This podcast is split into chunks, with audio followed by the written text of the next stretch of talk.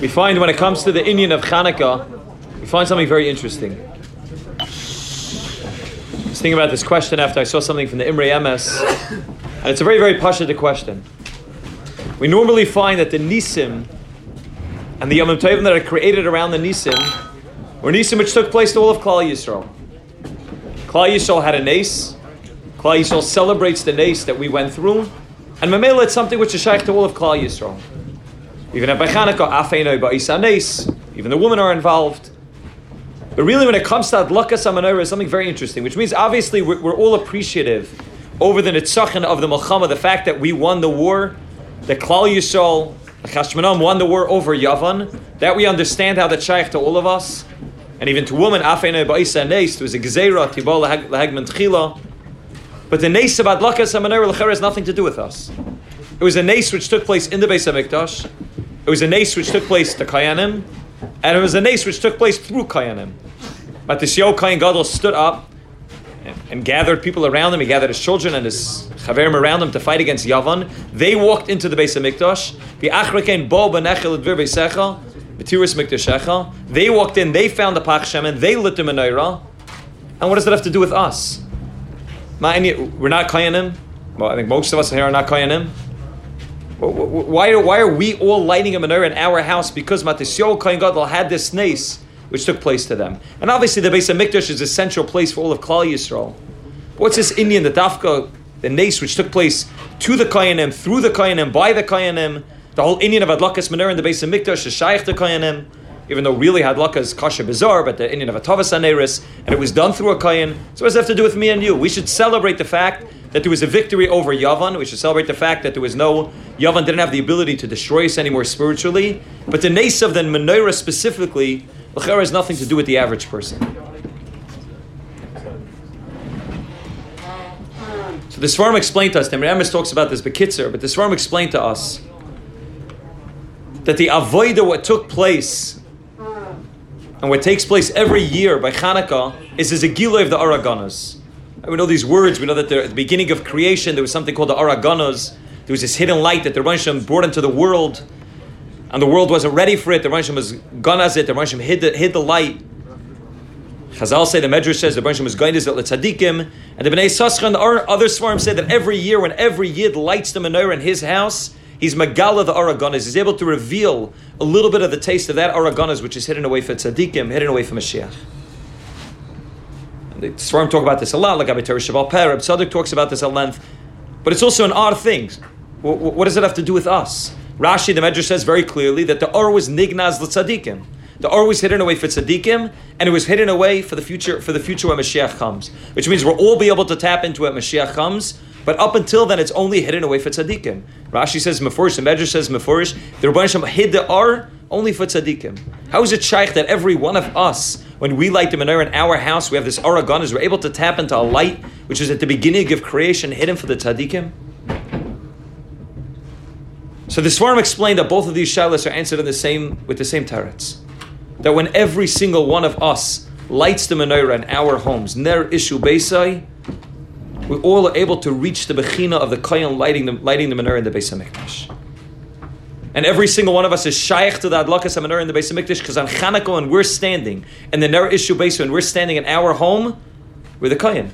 We are the Kayan. We're the Kayan Gadol. I was talking to somebody before. He told me that he was a little tzabrachin. He was home by himself by Adlakas HaMenorah.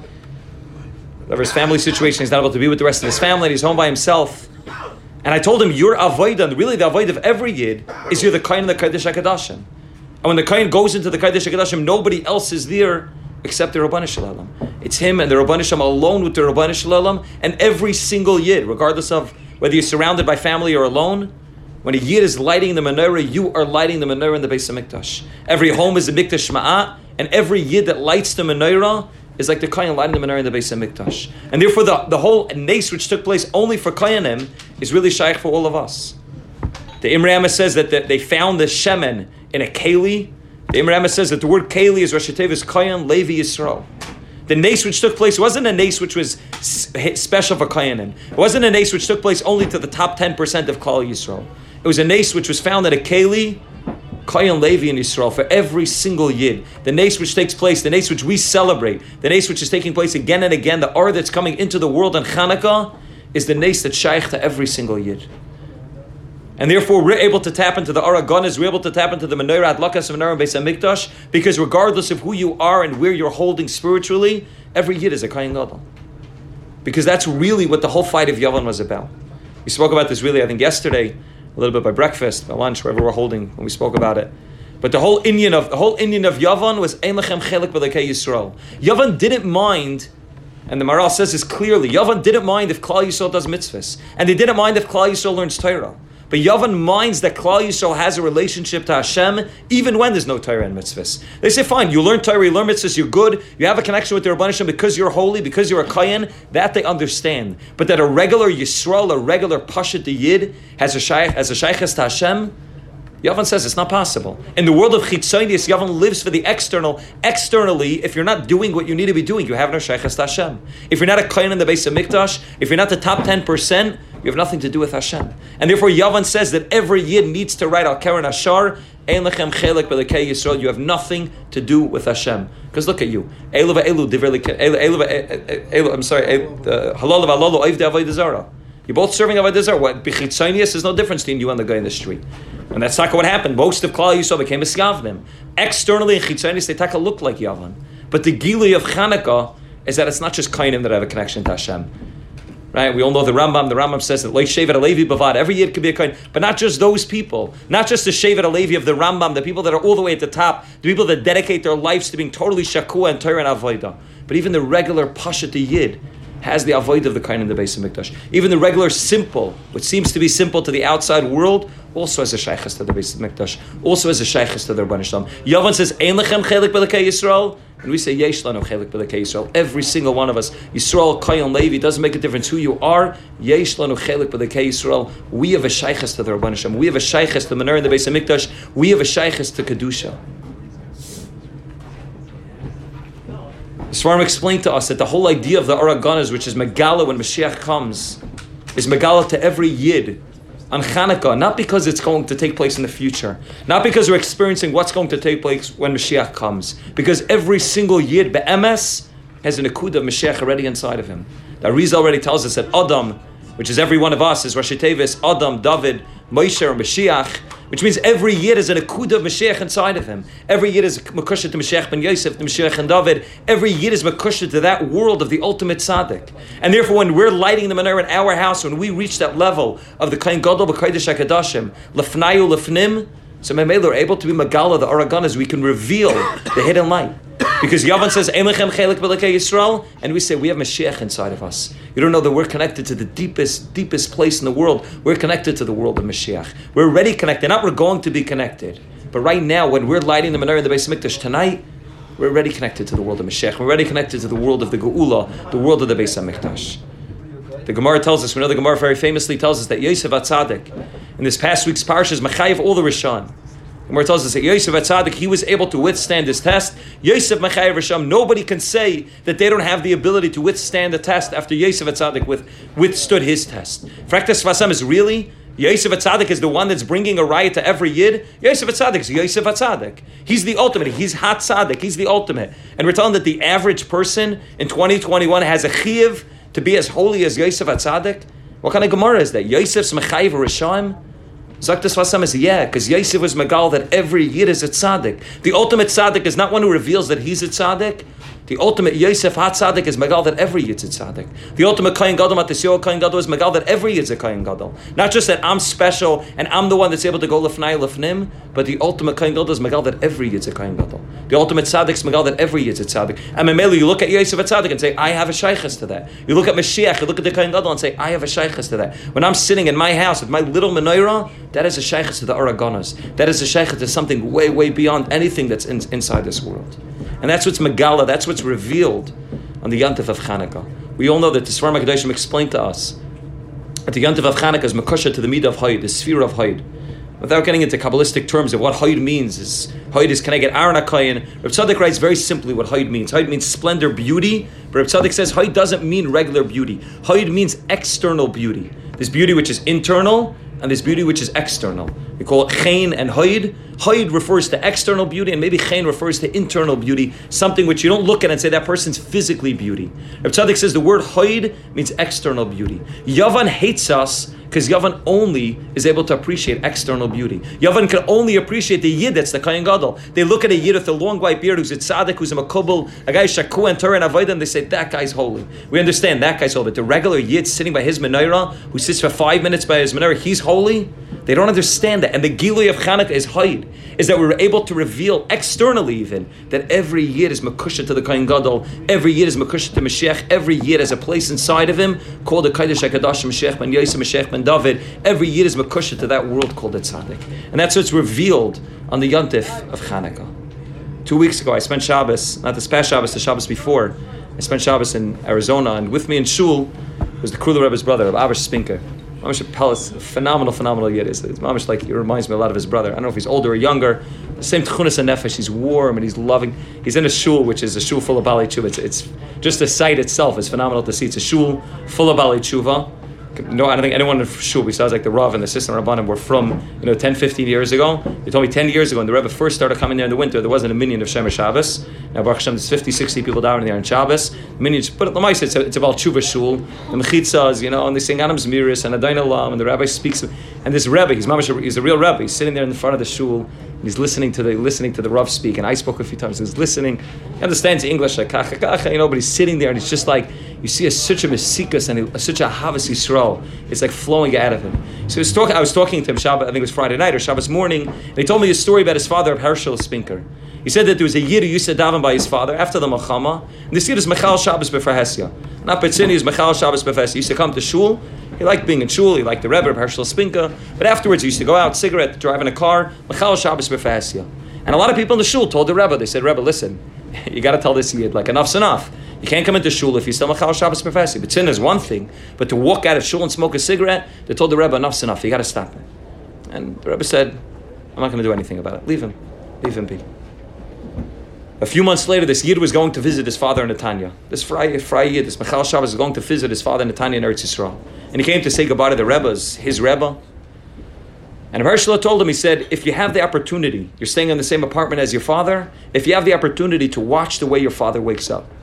He said, why should I watch the way my father? He said, do me a favor. You're going to Eretz Yisrael, you're going to see your father, just watch the way your father wakes up. He said, fine.